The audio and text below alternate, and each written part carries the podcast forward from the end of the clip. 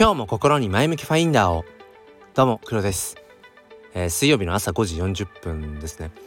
うんもうだいぶ冬めいてきてもうなんか吹く風も朝5時台とかだとやっぱ寒いですね。まあそんなこと思いながら朝を迎えてるんですけれども、まあ、昨日は、えー、遅れたらまあだから送り人になったとしたら、えー、自分は今の人生と違う人生をこう送りたいんだろうかみたいな話をしてで一昨日はそのまあそもそもなんでその送り人の話になったかっていうとその送り人すでにこう送ってる人ですね、うん、その方と、えー、まあご縁があってな話をさせていただく機会が、まあ、何度かあったっていう中から、まあ、ちょっとそんな話をね、うんまあ、させていただいたんですけれども、まあ、今日はですねあの、まあ、そこから直接何か関係があるかってわけではないあ、まあ、関係なくはないけど、まあ、タイミングについてちょっと話をしたいなと思ったんですよね。でなんかその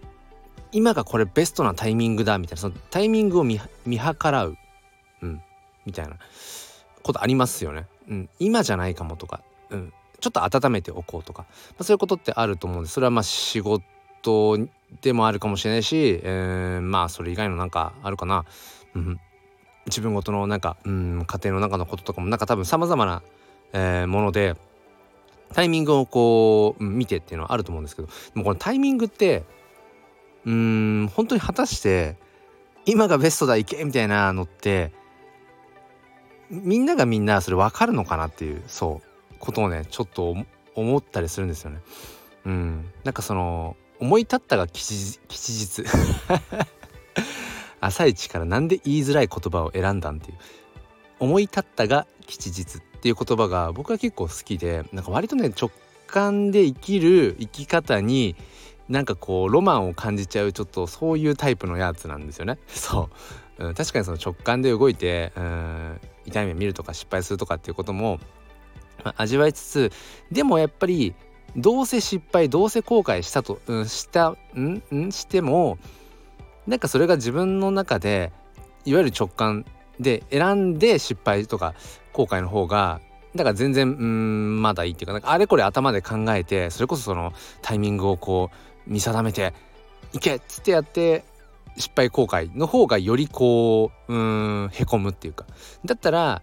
その自分の直感に従って動いている方がなんか割と自分自身の生き方に合ってるっていうか、うん、まあなんか早死にしそうな感じもしますけどねそんな生き方をしてると。うん、そう。だからまあなんつうの直感っていうのも、うん、そもそもどこから来てるかって話もあるとは思うんですよね。そのなんか、まあ、経験に基づいて実はそのある程度なんかこう理屈に基づいて理論めいてこう構成されてる直感を持ってる人もいればもう本当に全然その直感力そのものがないみたいなこともあるだろうしまあ自分がどっちかっていうのはまあうんどうでしょうね正確には測れないけどもでも直感力を割とこう高めてきているつもりではあるっていうか、うん。まあ、ちょっと話がそれそうなので。まあとにかくタイミングってまあ難しいし、まあ、読めないし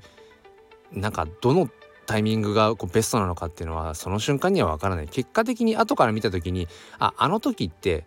ベストタイミングだったんだなとかあの時タイミングもうちょっと前にしておけばよかったなとかもうちょっと後ろにしておけばよかったなって、うん、それはもう後からいくらでも言えるよねっていう話だと思うんですよね。じゃあ何を言いたいのっていうとこなんですけど、うん、やっぱり思い立ったが吉日な気がするんですよ。あなんかこれを今してみたいなとか、うん、あ今な気がするっていう、まあ、もちろんそれもタイミングを測ってるのかもしれないけどなんだろうなやっぱりそう思い立った時にまさに行動ですよね、まあ、昨日もその、まあ、行動が全てだよねっていうような話その、まあ、送り人になるとか、どういうふうにその送り人になっていくのかなったとしたらみたいなそういう話の中でも、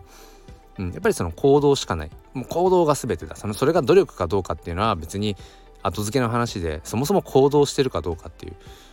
うん、行動していない人にそもそもタイミングもそのチャンスもその掴む、うん、きっかけっていうかそれは生まれないよねって今そんな話をしたんですけど、まあ、自戒を込めてね。そう。だからとにかくまあ乱暴な言い方をすればまあとにかく行動しようっていう